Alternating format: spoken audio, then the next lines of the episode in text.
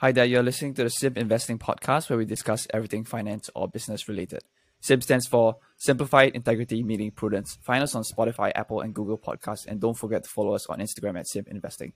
Before we begin, we'd like to put out a disclaimer that information and content discussed does not constitute financial advice and serves for educational or entertainment purposes only. Hey everyone, uh, today we have a very special guest on the pod. His name is CeeKay, as a real estate consultant and also a wealth mentor. So CeeKay, thank you so much for your time uh, coming in this Saturday morning. We would like to understand like um basically how do you get to where you are today and your prior experiences? Um okay so basically i'm a real estate consultant and that uh, i've been doing this for the last eight years right? So in terms of how did i get to where i am today mm, that's a very broad question. So i think maybe in a more simple um summary i think the key important thing is to really believe that this is what i want to do right? It's a belief that keeps me going because there's a lot of difficult times. There's a lot of uncertainty involved with my career. And ultimately is uh, with my parents as well. I think very typical um, Asian parents doesn't believe that sales is the way to go, right? They think that a more stable job would be better. So for me, it's really that belief that whatever I'm doing is what I want to do and that can be going. So I'd like to ask, like, uh, real estate as a career choice. Like, uh, how do you stumble upon real estate, and then maybe why why did you choose to venture into it? Was it something like maybe a friend brought you into it, or you just uh, suddenly just thought the idea about joining real estate? Mm, it didn't cross my mind initially, right? So what happened was that I used to be a regular with the Navy, and but towards the end of my contract, right? So clearly I need to decide whether do I continue or not. And for me, I was very clear that I wanted to venture out, but I wasn't sure what was the next step forward until I met a friend, right, um, who suggested uh, real estate. And back then, um, I was thinking, okay, that's something I never thought of. So I went to find, uh, I went to find out more. And then as I went to find out more, I started to realize that, okay, sooner or later, one day I need to buy my own property as well, right? So why not jump into it, learn whatever I need to from the point of view of like more of advising myself as an investor first. And if that works out well, I think I can advise others as well. Yeah. So during your earlier earlier years when you first started, right? Because I know uh, from what I see from what my friends are doing, initially is I think the initial hurdle is the hardest part to overcome, right? Like you know you have to go like door knocking, uh, trying to build up your network and stuff like that. Was it was it very very difficult for you as well? Like um, what are some of the ways like you help to, build up the contacts and help uh, perhaps like uh, experience wealthy people trust you with uh, their their properties to help you for you to transact? Mm, i think the most difficult part in the beginning actually was more of that there's no basic pay right? So you have no certainty of your income. There's no visibility of when the money is coming in and so on in the beginning right? So that you know there's a lot of fear involved right? And then when it comes to like just now you mentioned door knocking and telemarketing, all that, right? I I done them all, and it definitely felt very competitive because like there's so many people doing the same thing, right? And there's no way that you can stand out as a newbie in a sense because there are obviously more experienced agents. There are obviously more um those top achievers out there who are already in the market. So for me as a new agent, I think the only thing that shone through was really more of the sincerity right? When you talk to people, people can feel whether are you sincere in serving them or are you there just to make a transaction. So that eventually became the basis of my business, whereby in every client that I meet, right, they need to feel that I truly care for them and whatever I plan for them is for their own good, right? So when I put my interests aside and put their interests first, then that helped me to build up my career. Oh, sincerity, right? So, um, mm. I mean, there's a lot of money involved.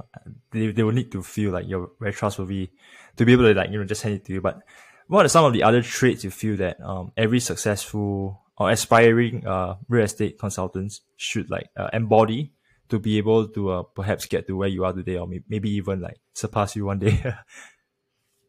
I think the number one trait would probably be, I would say, transparency I think transparency is super important because in, in this line, sometimes lines can be very blurred, right? And there are people who even manipulate, you know, clients, so to speak. And I think that is a very dangerous thing to do. Some people do it really for the commission, right? There are, okay? So I think in that sense, for me, I always tell my guys that as long as you're transparent to the client, right? There's no need to try and smoke your clients. If you don't know, it's okay to say you don't know, right? Don't pretend that you know. And I think that's the transparency that helps a lot to bridge the trust gap, right? So as long as you always believe that, okay, whatever I'm sharing with you is for your own good and I'm transparent with you, right? Whatever data, whatever analysis, I tell you where I get it from, right? What is this about and everything. And the client understand where it's coming from, the trust will be there. Yeah. So, uh, do you see that, you know, because from what, what I know nowadays, like social media, I see a lot of like younger peeps joining the industry. Uh, some of them are maybe even still university students. Do you, do you, what do you feel about that? Do you feel like, uh, they embody what, uh, you think every successful realtor should have? Or they, do you get the vibes that they're here just to, uh, transact, uh, just to you know, get that first pile of money and stuff like that? Do, do you feel that? Or do you think overall more young people joining the industry at such a quick rate, right? Actually, helps to build up the industry further? Um, this is a very good question because I think from a day to day, even in my job, right, we, we do see a lot of young people joining. Um, there are pros and cons, of, of course. So let's talk about the pros first, right? So the pros is that with more young people, it pushes the older generation agents to step their game up, right? In terms of social media branding, because nowadays a lot of youngsters, they're great with TikTok, they're great with Instagram, right? They are very media savvy, so to speak. So that pushes the older generation of agent, myself included, right, to be much more savvy with all these um videos and so on, right, social media stuff. Then at the same time, they bring in a form of energy that you know we need to leverage on because they're young, they're hungry, and I think that pushes us a lot. So that's that's a lot of pros on that. But the cons of it is that in the first place, most of these youngsters they come in um thinking that okay, I want to make big money, I want to look like a baller. I want to drive fast cars and so on, right? At a very young age. So they want to look good, right? It's a, it's a, it's a, I would say instant gratification generation. So if a lot of youngsters, uh, younger generation, millennials come in with that kind of mindset, I mean, yes, they could do well. They could still do well, but I'm not so sure whether, you know, are they going to be able to offer real value to the clients or are they thinking more for their own, you know, pockets instead? Yeah. Okay. So can, can you take, take us back uh, to your journey, right? Like when, which year did it start and like how did you like, get started into the industry? Um, so basically I got started in uh, 2015. By 2015, uh, I remember. How young were you then, like, by the way? Sorry? How young How were young you was in I? 2015? Yeah. Oh, I was actually about almost 26. Okay. Yeah, 26. So considered young as well. Mm. Yeah, but at least I spent like five over years in the Navy as a regular before I actually jumped over to the uh, real estate industry. Okay. So um 2015 you come into uh, at 26. So how, how I guess how did you start? How did you uh get starting get leads? Did someone mentor you? Like what was that process and journey like? Mm, matter of fact, back then, I think there were not as much emphasis on social media yet. Right? Although a lot of people were doing Facebook marketing and so on, but personal branding was still relatively not, I would say, as important as today. So back then, it was really a lot of hard work in terms of door knocking, telemarketing, right? There will be lists of phone numbers that um, we get from the company database, right? So, and then we call them one by one and we try to see whether they want to sell, they want to buy. So there were a lot of um, trial and errors involved as well. And because the prospecting method last time was not so much on personal branding, so it was more difficult to gain the trust of the client as well, right? Because they do not know who is behind that call, who is behind, you know, the door, knocking the door, right? So even when they talk to us, they will feel skeptical and they're, they're just thinking, like, is this agent out to make my money or Yep. is this agent truly able to help me? So I think as a beginner back then, even today, there are still agents who, who go through the same thing, but it's just that now there's an added um, advantage of having social media to let people know who you are and what you do, right? But back then we didn't have the advantage. So I think that was a more tougher period to truly stand out. Okay. So what, what do you do to go and get your first client? Um, thankfully back then I had some referrals and I still believe that should be the case for a lot of new agents because your immediate first income, right, is it's not easy to come from someone who you don't know, right? Strangers don't give you business so easily right from the beginning. It do happen, but I would say that is less certain. What is more certain, however, is that today you have relative and friends, right? Spread the word out that you're a real estate agent and people will come to you. So for me, when I first started out, I had referrals coming in that helped to keep me afloat for the first few months. Mm-hmm. And even my current new agents, right? Some of them are already making more than six figure in their first year because of the referrals. And I think that is only a result of because they put themselves out there and they add value to their friends and relatives and more referrals are coming in. So that helps them to build their first base of clients without having to spend a single cent on marketing. Okay, so 2015, you got your first few referrals. Do you remember who was it from and like what, what did you sell the person? Uh, obviously, don't disclose the name, but uh, was it a condo? Was it HDB? yeah. My very first deal, I remember, was a rental. Right, Okay. it was from my ex girlfriend's father. Okay. Yeah, so so he had a property to rent out. He asked me to help him to rent. So that was the very first one. Okay. So then after the first one, you got some momentum, some experience and stuff, right? How how did you progress to like you, you can sell one client, right? You can validate that. How do you scale to five, ten clients after that? Um, I think that's a very good question because like it depends on whether the real estate agent have marketing dollars set aside or not, right? So back then for me, I didn't have a lot of savings, so I spent like more than a year doing all the traditional stuff, right? Like the door knocking, telemarketing, roadshows, more than a year on that because I didn't have enough marketing dollars.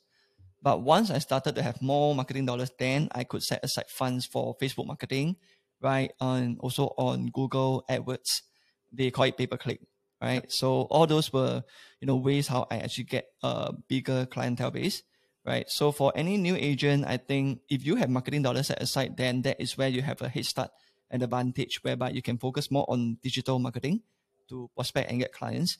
But for those who don't have, then to me is either you go the traditional way or you try to get as many, I would say, warm um, leads and referrals from your own personal network. Yeah. So that's why I kind of asked, right? Where it's like the first client, your ex girlfriend's father, you sold him the property, so warm leads exhaust already, right? How how was the second? Uh, so made some commission, made some money on that. Then did you immediately pump that into pay advertising and stuff? Like how did that second um sale come about? I think it's a very good question because back then I I faced a lot of obstacles when it comes to using the money that I made. Right. Just to share with you, I think the first 100k that I made, right, more than 90 over k, I passed it to my mother, not out of choice.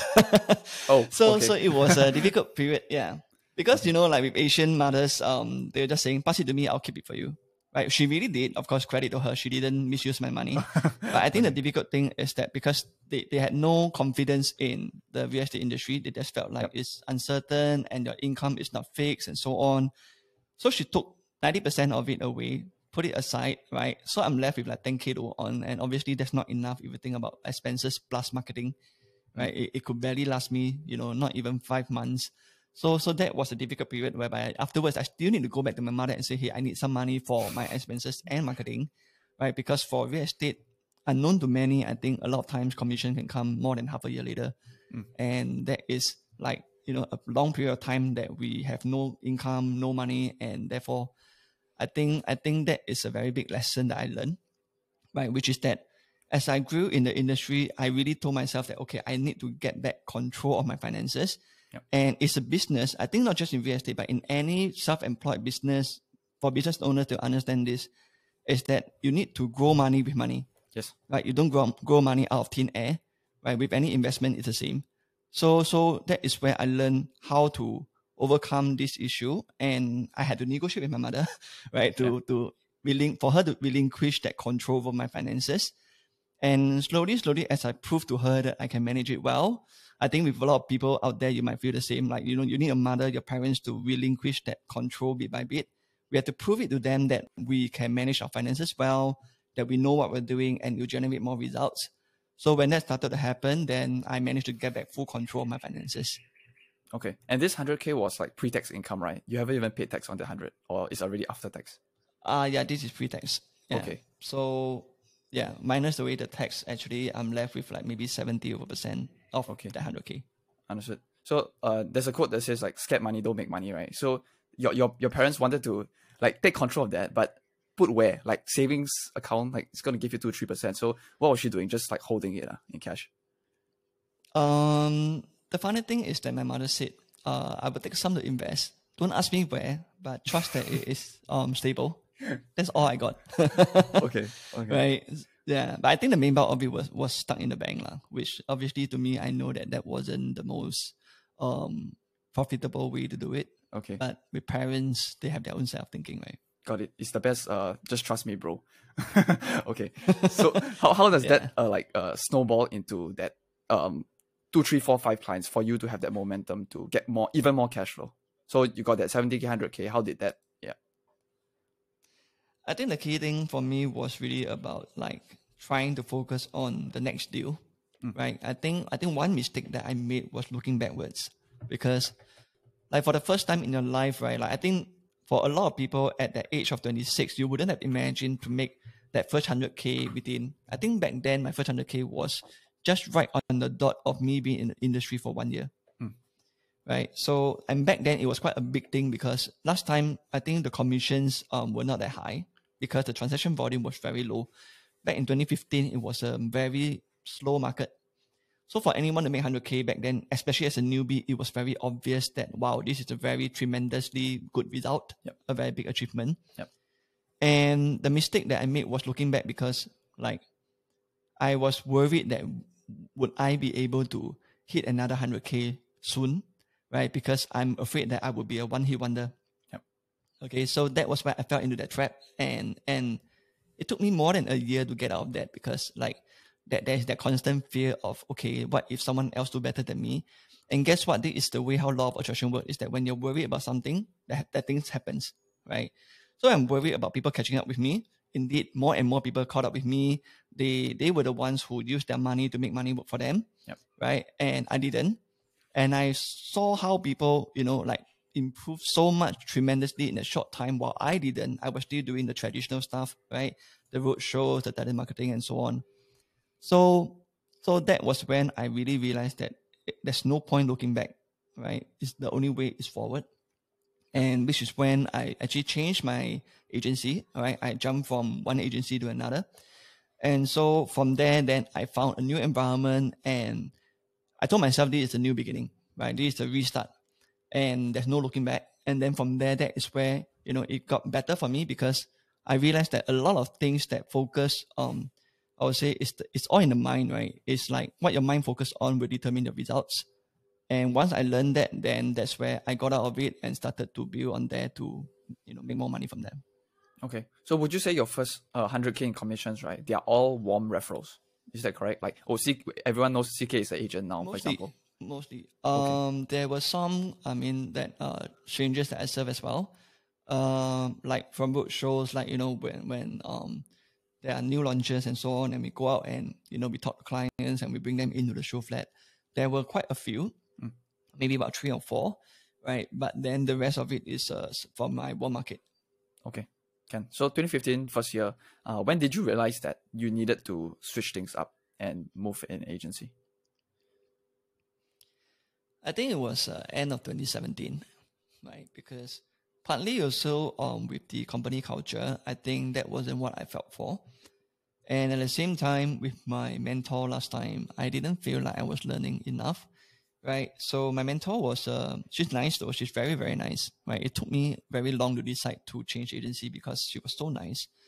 But nice is one thing, right? Is that when, when your mentor is someone who has been in the industry for 17, 18 years and still sticks to the old ways of doing things, then I realized that for, you know, with like digital marketing, with social media and so on, um, my mentor back then couldn't value at me in that manner. And that was when I decided that, okay, I need to change. I need to, you know, join someone who is more savvy with that. Yeah. Someone who can guide me along in terms of like digital branding and so on yeah so so that was where i decided to change and i never look back Okay. Uh, so do you can you disclose who you jump to or cannot? okay um basically i i joined um PropNex right under marcus law Okay. okay so i'm directly under marcus now uh so that is where i mean for you guys if you know he is um pretty popular on tiktok as well yeah so i think in terms of joining him was quite a good addition right that that showed me how um digital branding can push you up to the next level Okay. So like the, the guy had to convince you to join, right? Or maybe it's like willingly have to join as well. So what was the sales pitch of like hey, uh, CeeKay, come come my brokerage or whatever. Like, what was the pitch like for you? I think I think to be fair, different leaders, different um, mentors will have different pitch, right? I think for me, um, what I focused more on was whether this person a right fit and whether this person someone that I would be willing to work along with. Mm. Yeah. So a lot of people when they join the industry, they keep thinking that okay, like like probably they want training, yes, they want structure, they want support. Okay, all this actually is is of course is important, but a lot of people forget that real estate ultimately is a people business. Yeah. And the most important thing that I believe in is that between you yourself and the mentor, the working relationship must be there. Right? You must feel like, okay, this person that I'm willing to run along with, that I'm willing to work along and listen to this person on a no need to be day, day to day, but on a regular basis, at least, you know, touch base once a week, that kind of thing. And that, you know, as long as you can get along fine and the team culture is great, you know, so that is where you will definitely get more value other than just focusing on training. Because anyone can give you training, but not everyone can give you real, you know, mentor relationship. Right. I think I think that is more important for me.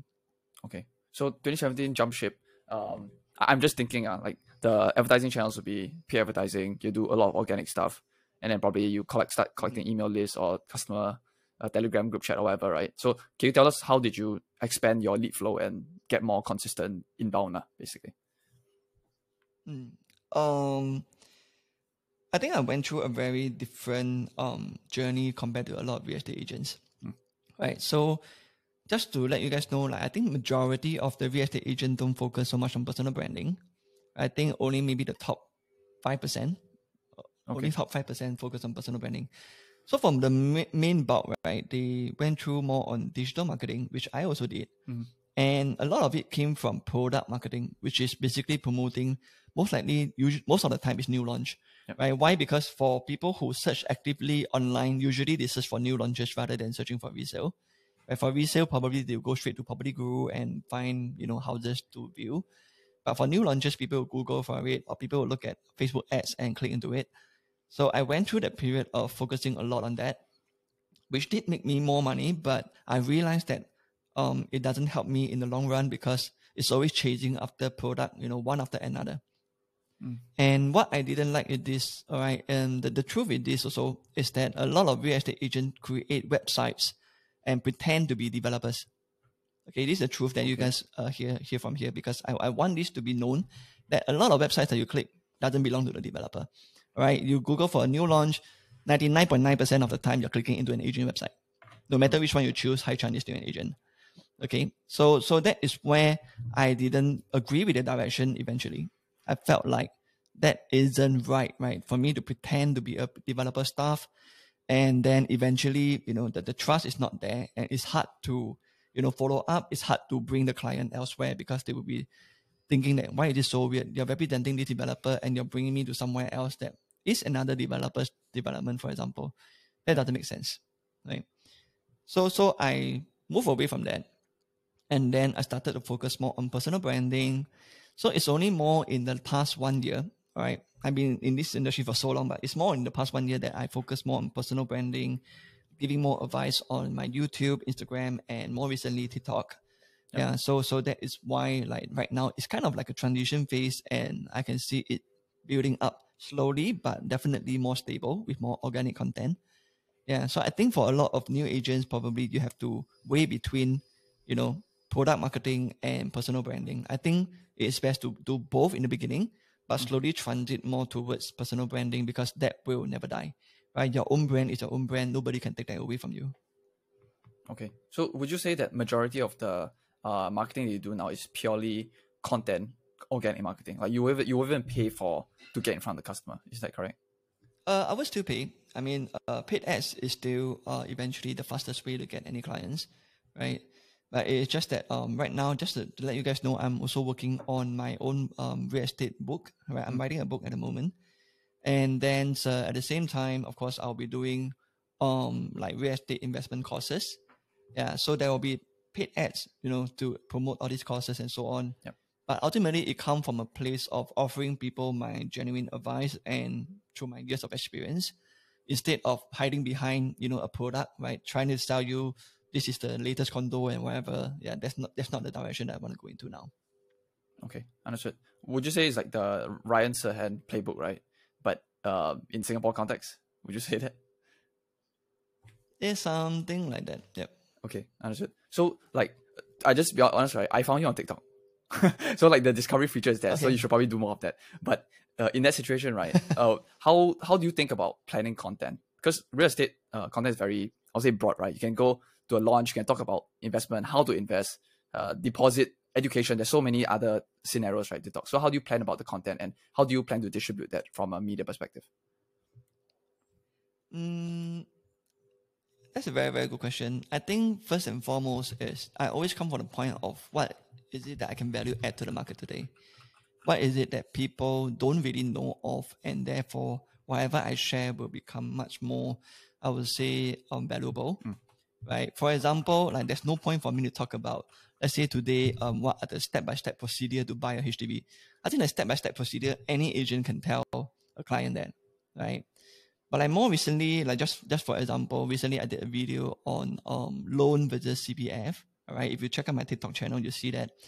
The reason why I came up with that topic was because someone brought up that question in my TikTok, you know, like comments. And I think that is what I love is that with comments, that's where I get to know what people know and what they don't know. Yep. Right. Which for any real estate agent, that is the biggest tip out there is to learn from the people that you meet, right? Be it online or offline, right? Whatever questions that people tell you, those are actually, you know, content that you can use, all right, to generate like this is the topic that you want to talk about, right? Because I think people's concerns will always be concerns. If one man have this concern, it probably means that more than, you know, 10,000, 100,000 of people have the same concern, concerns. But I think with investing in the same thing. So, so that is where once you get that, you use that as topic, you talk about it, it will naturally gain traction. You will gain people's, um, I mean, in terms of their attention, and then their followers will start to increase. Okay, understood. Is there a specific like specialty type of property that you sell at CeeKay? Like I don't know. I know some people like they only sell rentals, they only sell condos, HDB, or are you just agnostic? You just don't care. Uh, for me, of course, I do what is needed for every client. It's just that my expertise is on identifying in terms of investment properties for own stay as well. But I would always use, um, I would say a simple analogy to people is that buying a home, yes, is important, but you still need to let your money work hard for you at the same time, right? So my angle is always about helping people to look more long term rather than just short term today. Okay, I'm just here to buy a house and that's it.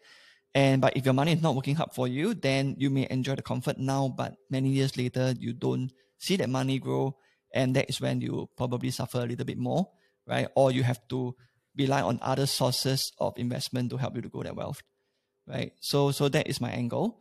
And because I work with a lot of developers, right? Because over the years I built up in terms of my um position in the company. So I actually work directly with a lot of developers as um the so-called IC role, right, as in charge of projects.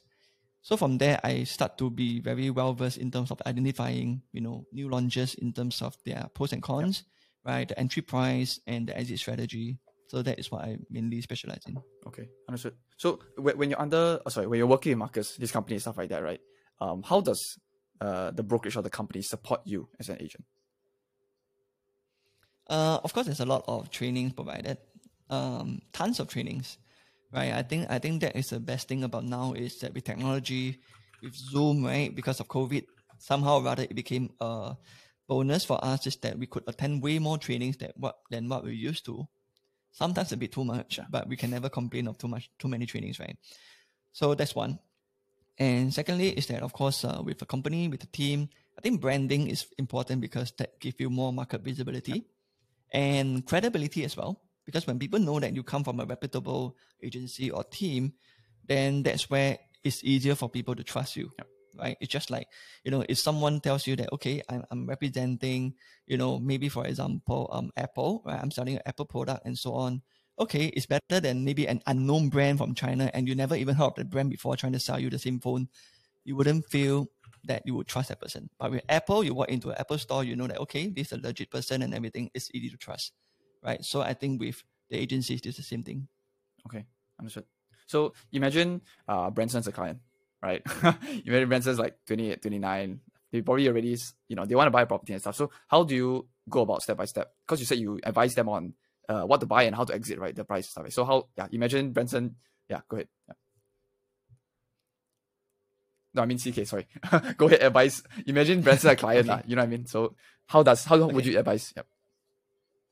Okay, I think first and foremost, the very first thing I need to do is to do a thorough assessment in terms of his objectives, right? Short term and long term goals. Because I think with a lot of first timer, their first immediate thinking is more on securing their very first home. Nothing wrong with that.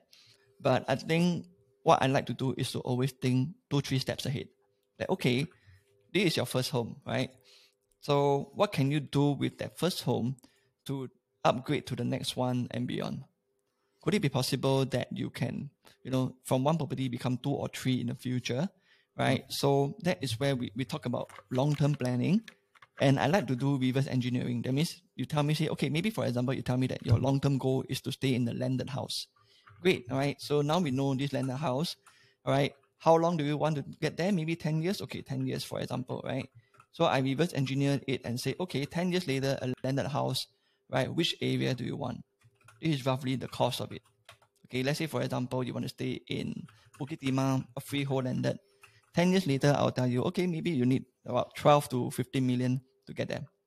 Let's reverse engineer this and then we can see what is the steps needed in between to make sure that you can get to there or near there in 10 years time. Right, that's one. Then another thing is to do a reality check.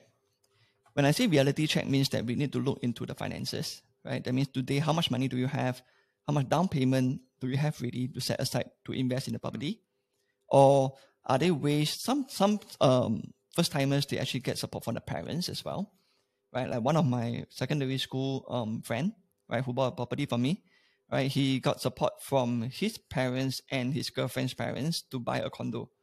And today that condo easily have already profited about 400k on paper, right? So if he sells it, it's a sure gain. So that is where for first timers, you know, I would assess as well, like, do you have financial support from parents or is there only so much you can use? Right. So from there, I can actually help to map out what are the possibilities, right? So what can you do today versus like maybe three to five years down the road and 10 years and slightly beyond. I, I won't go way too far because that would be like too unpredictable. But I think the first 10 years it is quite visible for me to see what can be done. Okay. Yeah. So that's how I would start. Okay, so imagine there's five, six hundred k in the bank. Uh, how do you flip that into, like you said, the two to three properties um over the next ten years, for example?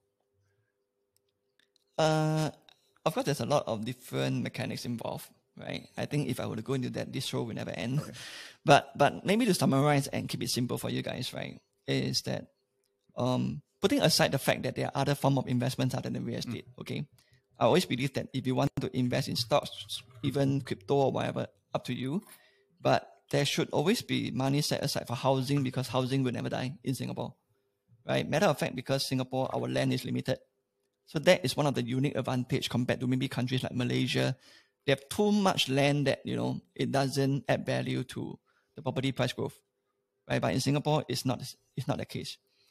So so if let's say for example, if like what you mentioned, 500k in in the mm-hmm. bank, um, if you were to split it into two properties, it's still not okay. enough at this current moment, right? Because in today's times, I think property prices is getting too high. 500k, you can only buy one, right? So so if that is the case, then to me, I want to maximize it in terms of the potential returns by going for the biggest size of the unit possible, right? I believe in size because in terms of the um, appreciation, right? Between, let's say, for example, today, if you buy a, maybe for example, for 1.5 million, you can buy a one bedroom in town today, one bedroom, right? But this very same 1.5 million, if you go somewhere else, you could buy at least a two plus study, you know. So so that would be like probably about 700 plus square feet to 800. But the one bedroom is only like four, 500 square feet in town, right? So so I would prefer the two plus study because like with 700 square feet, if the PSF grow by maybe like 300 PSF, I will make 200 over 1000. But for the one bedroom to make the same 200 over 1000, it need to go up by 500 over PSF. Right? So I look at it, is which one is more likely? Is it easier for the 700 plus square feet to go up 300 or the 400 square feet to go up by 500? Which one is easier? Right. So most of the time, I would tend to be a bit more conservative. I will go with the two plus study. Location may not be as prime, but with prime properties, of course, it is possible to go up 500. I'm not saying that it won't. It, it can, but it's when and how soon, right? That is also another consideration. So versus the, you know, between like a town area prime location versus somewhere more on the outside, I would usually tend to prefer to invest something more on the outside. Okay. Unless today money is really not an objection and that you can afford a big size unit in town, then to me, yes, for sure.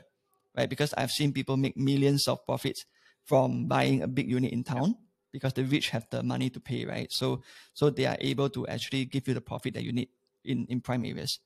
But for most of the Singaporeans out there, I would say affordability is not as um high. So which is why I always feel that investing in the mass market areas would be, you know, a better way to go. Then once you make a profit from that, let's say you have 500k today, and your this mass market development makes you that two to 300k more, then now you have almost 800k already, plus your own savings and whatnot, right? Then from there you can split it into two properties from there, right? Maybe husband and wife, each person buy one each. Okay, so that could be that could be the most uh, probable way of doing that. Okay. Got it. Branson? So, uh, you know, going back to my journey of buying a house, right? Uh, the, the role play, uh, I, cause I'm broke, and then I'm always seeing ads like on YouTube. I'm like, I I, I don't think I can say the, the company. they keep saying that I can buy prop. I can buy properties with like no money down. So when I first hear that, like, is that really true? Like, because that's very attractive, right? Like you can own a property, um, that costs like maybe more than a million dollar with no money down. Like how how how does it work? Like, Mm, is it even possible, or is it just like a a group together thing or something collective investment? I, I'm not really sure. Okay. So like, how, does it believe work? uh, for that it's not for residential. That's for sure. All right, because with residential, there are a lot of red tape around it. So actually, that uh, method is more for industrial, right? So the idea here is to, if I'm not wrong, is to actually join forces with the, you know, they have a community, so to speak, right? Whereby you match with people who wants the same thing. You form a company together with people that you don't know, right? And then you use the company to actually generate funds like loans and so on, right? To actually invest into a property.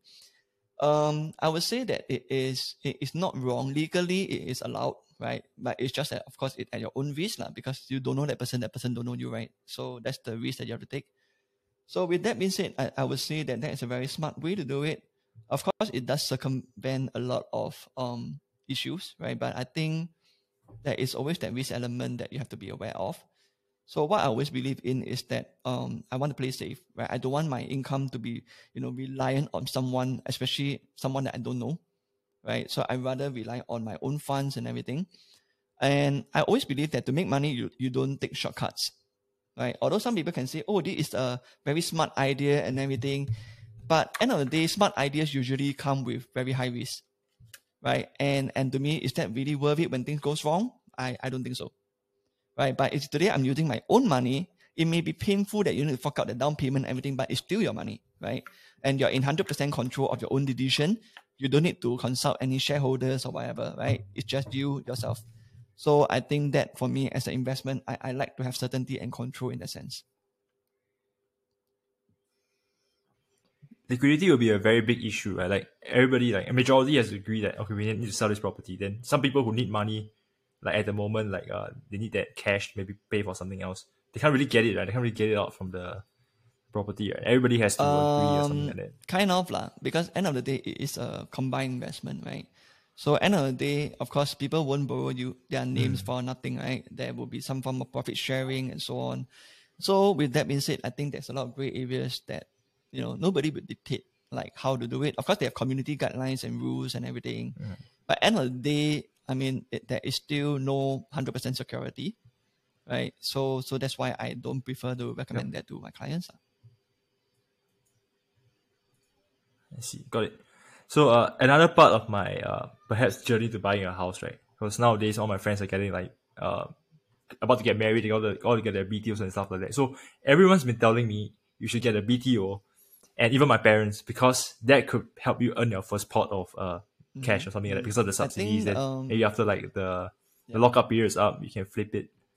Is it is it worth it? Uh, Like I think this is going a very broad better. question because it really depends on individual. Obviously, for youngsters who have, you know, like very little CPF and savings, if let's say your affordability maybe upfront is like less than 100k, BTO is your only option, right? So there's no other ways other than that. So, but however, I always believe that um for BTO, yes, they, they will make you a first pot of gold. That is not wrong, but it's always at the expense of time, especially with today. Uh, since COVID happened, right? A lot of BTOs were delayed, and that is where, in terms of that, it has also resulted in an inflated resale market for HDB, because a lot of uh, young couples they forfeited their BTOs because they couldn't wait, right? Like like nowadays, you need at least five years or more to get the house keys. So for a lot of people, they forfeited that. They went to HDB, resulting in an inflated market. And therefore, a lot of people are buying HDB on a higher price now. So for me, I always feel that like, like end of the day, you need to weigh that, you know, if let's say you have the affordability to go for a private, your holding period for a private, even if you're using it as a stepping stone and you want to flip and sell, the minimum you need to hold is only three years from the day you purchase it, right? You exercise the option, three years from there, you can sell already. But at the BTO, you need, you know, to wait for, let's say, four to five years for it to build. Another five years before you can sell. That's 10 years gone. Right? Using the very same 10 years, if I buy private, I can at least flip two to three rounds. So definitely in terms of, uh, you know, return wise, private will always be the more feasible one in terms of generating higher returns in the same amount of time. It's just that, of course, people will say that, yeah, of course, now because private entry price is higher, ma, right? But that is why I always say that it really depends on affordability. If you have the money to, then why not let the money work harder for you? Right? Instead of, let's say today you buy a BTO and then it doesn't make the same amount of money for you in the 10 years. Some will argue and say, okay, I, I put the money in the BTO and the rest of the money in stocks and crypto and so on. By all means, go ahead. But obviously, we all know that the volatility mm. is very different to real estate. Right? So that is another form of risk that you have to take. lah Yep. Which we have seen in the last few months, stocks and crypto weren't doing well. Now picking up a bit, but it's a who knows what will happen tomorrow thing. Yep. So, uh, can I understand why is, there's a three years lockup to private pro- properties? Is, is it like uh, is there is there a, Okay, a so rule or technically you can sell immediately the next day, but it's just that there is this mechanism in place, which is called seller stamp duty. Okay, seller stamp duty. Uh, so it's a tax imposed on you to Oh. prevent Singaporeans from selling too fast too immediately. Because last time, I think in the days of 2011, 2012, people could still do that, right? But after that, the government slapped in um, seller stamp duty, if I'm not wrong, in 2013 right? So last time it used to be four years. Now they uh, in 2017 they reduced it to three years from the day that you purchase. So the first year you have to pay 12% tax if you sell. Second year 8%, third year 4%. So after the third year is over, then you can sell without incurring any additional tax.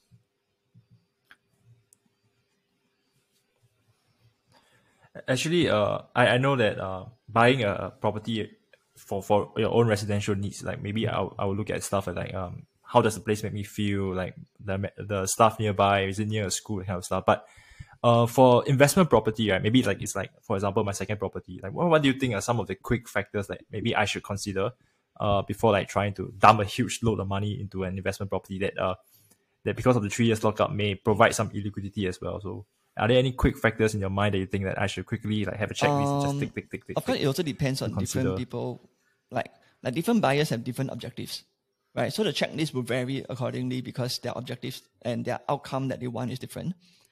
So, but however, on a general note, on a very very general note, um, I always believe that investors should not buy investment properties.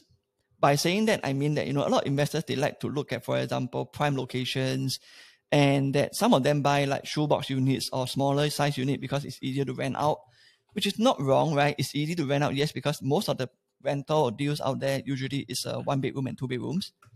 But I, my personal belief is that I, I want to invest in an own stay development. Whereas possible, right? Investors should buy own stay developments like units that you would imagine someone buying to stay in. Why? Is because the organic demand is there. I always believe in these two words, organic demand, right? Which means that anytime, good times, bad times, I want to sell, there'll be someone who want to buy. Right? Today, if you buy a one bed, two bed, yes, you can rent out, but you know, in certain times, you may not see the demand because it is small and depend on location, right? Like, like you may not see that every single day you have people coming to view and, you know, there won't be a high demand for it.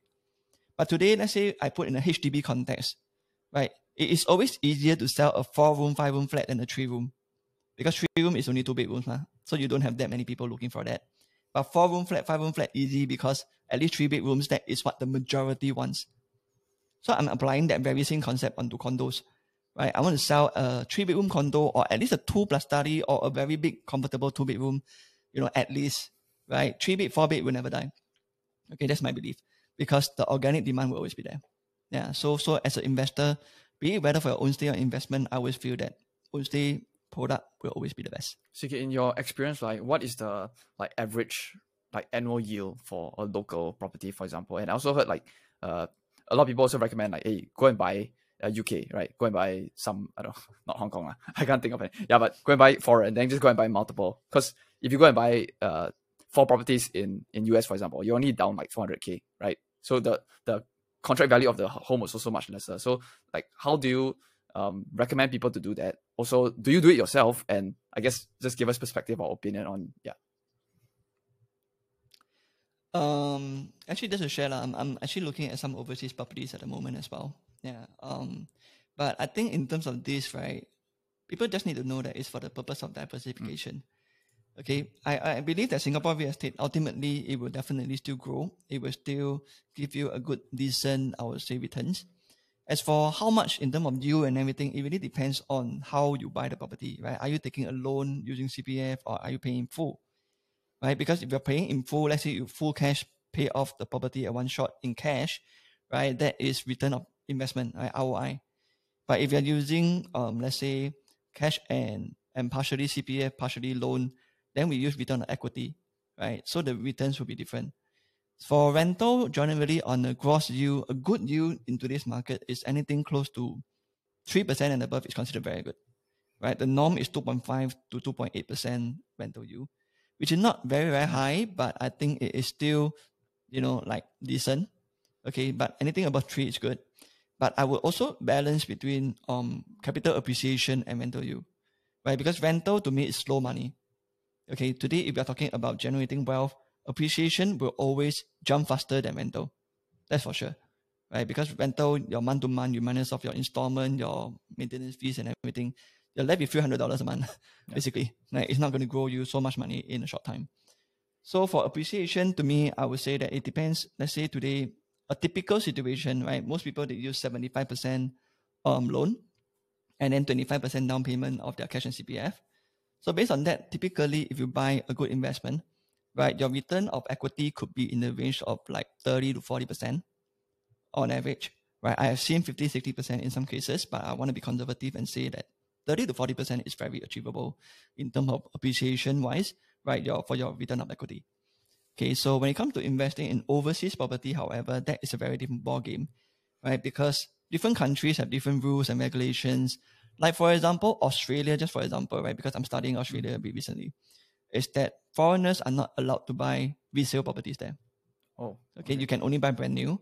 Yeah. So that's a different rule, right? And then I also look at New Zealand, and New Zealand is that interestingly, they only allow Singaporeans and Australians, and of course their locals, to buy um, properties there without paying any extra tax. Okay, no foreigner tax, no whatever, right? But their bank loan interest is 5%. Okay, Singapore bank loan interest now is still 2% plus, right? So there are a lot of different factors that you need to weigh and you realize that it's a whole different ball game. So for me is don't invest into something you're not familiar with. Right? If you guys know Warren Buffett, right? Does he invest in internet, anything internet related? Apple only. No. right? Yeah. Yeah. So so which is why but he mentioned the reason why is because he don't understand what he's investing in. So therefore he won't put his money there. And I think that same theory applies with real estate. Don't buy what you're not familiar with. Uh, I'm not sure whether you've done uh, any any work on China, but you know recently, like yeah, you know, yeah, yeah. with all the Evergrande thing going on, a lot of a lot of uh, developers uh defaulting. Did you still feel that even China is still an investable place for real estate? Like, is there like because I don't know, listen to China, right? There's a lot of like uh, I would assume uh, a lot of reg- regulatory barriers to even like buy a buy a second hand property or maybe a private. Um, I, I don't even know how their structure works. Like maybe a very expensive private property you want to buy that is also quite difficult. Is, is there is there is any thoughts on China? right? And okay, I, I have friends, right, in the real estate industry, they were enticed to go to China, new developing town, city, right? First mover advantage, a lot of government plans, whatever. Guess what? They all came back and continue to be real estate agents. okay. So because like it didn't work out there, obviously, right? If it worked out, they would have remained there. Okay. They even stayed there for like almost a year, the kind of thing. And they came back. So so in terms of this, right, like looking at China, there's also a lot of red tapes when it comes to properties. Right. In fact, right now, from what I know, is that they're enticing a lot of people to buy properties by lowering in terms of the entry barrier. Okay, but to me that is not a good sign because whatever that is cheap does not always mean value. Right. So if let's say today they are giving you so many benefits and everything to buy properties, usually it means that something is not right. Right. So on the contrary, Singapore, they give you so much restrictions in terms of buying. They're trying to stop you from buying instead, right? With cooling measures and everything. That is a good thing because that means there's regulation. Right? I always believe that regulation is important for any investment. Because if not, right, if you just look at what happened to crypto, right, with uh, Luna and everything, there's no regulation. That's why things like that can happen. So, so that is where to me, investment, I like to play with rules because rules keep it safe, right? So, so China to me is a no-no because the rules are always, you know, I would say bending and it's too big a country, too big economy. Of course, people can make big money there. I'm not saying that you don't make money there. You can, but it's just that there's a lot of unknown risks and everything. Not to mention, of course, potential scams and so on. Right, that is something that I would not touch personally.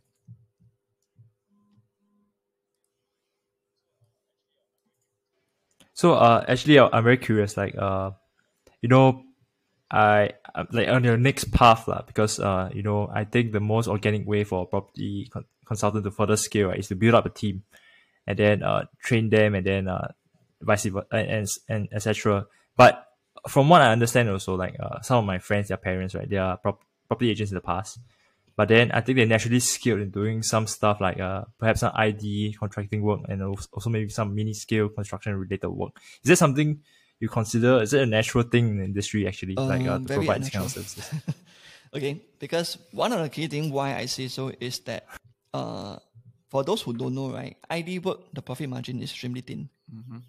all right so the profit margin is not high and in order to stand out in the business usually you need to spend a lot of marketing costs right Uh, but with such low profit margin and then with high upfront cost, it doesn't make sense for any business yep. okay so that's one Okay, of course, some people do it because you know, like like this is something that they feel for, maybe.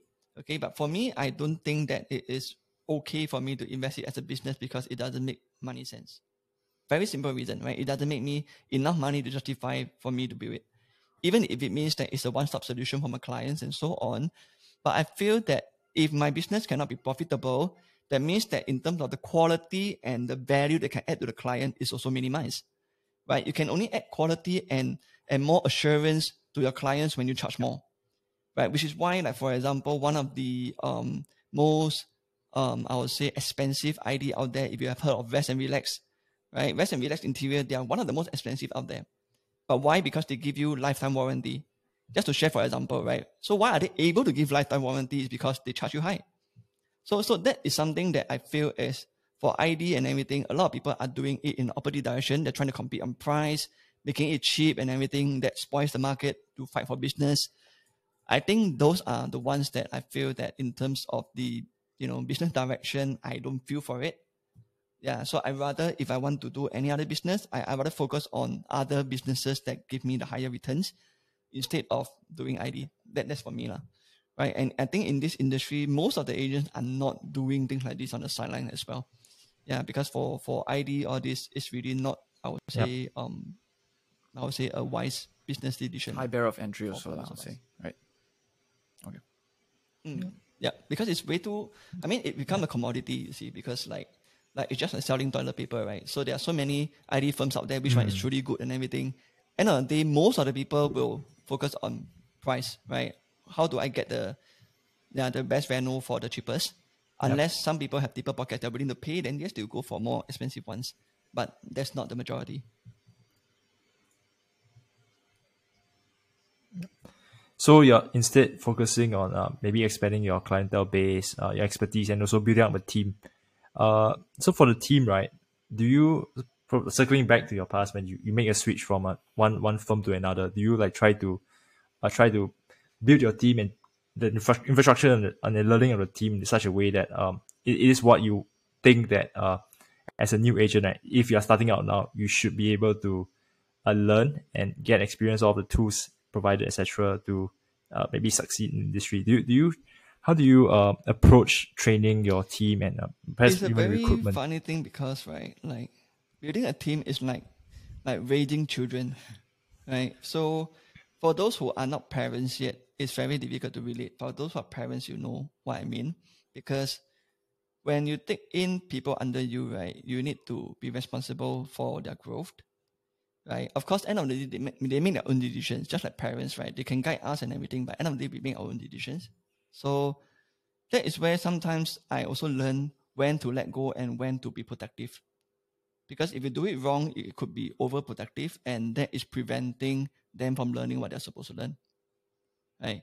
So that is something that I learned it, you know, like the hard way in the last few years, whereby I do see, of course, I have guys who do well, but I have guys who don't do well also. And that is where I will ask myself, why why is it so that I give the same training to people? Some can do well, some don't.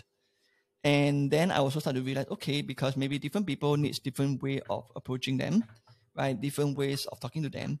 It's just like parents when you're maybe three or four children and all of them have different personalities. You got to talk to them differently, right? You cannot use the same manner to talk to all four children. So with my team, it's the same thing. I cannot use the same way to talk to everyone. So it's all about understanding them better and coming up with, I would say, almost like tailor-made um, so-called instructions for them and different approaches right? So that becomes more tight knitted as well as a team. And which is why I'm also very thankful because my team at the moment, like everyone is very closely knitted together. We can feel like we are a very close family. And that is the kind of culture and spirit that I want to keep up with. But of course, the challenge will be eventually when the team go bigger and bigger, right? Of course, when now it's easy because my team, you know, right now we got 10 over people. But as we go bigger to maybe 100, 200 and more, it will be harder and harder to actually uh, maintain the culture, right?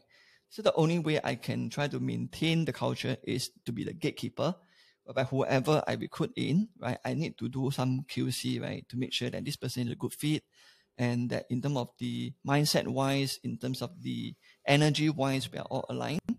Then that will help to reduce any potential friction or politics.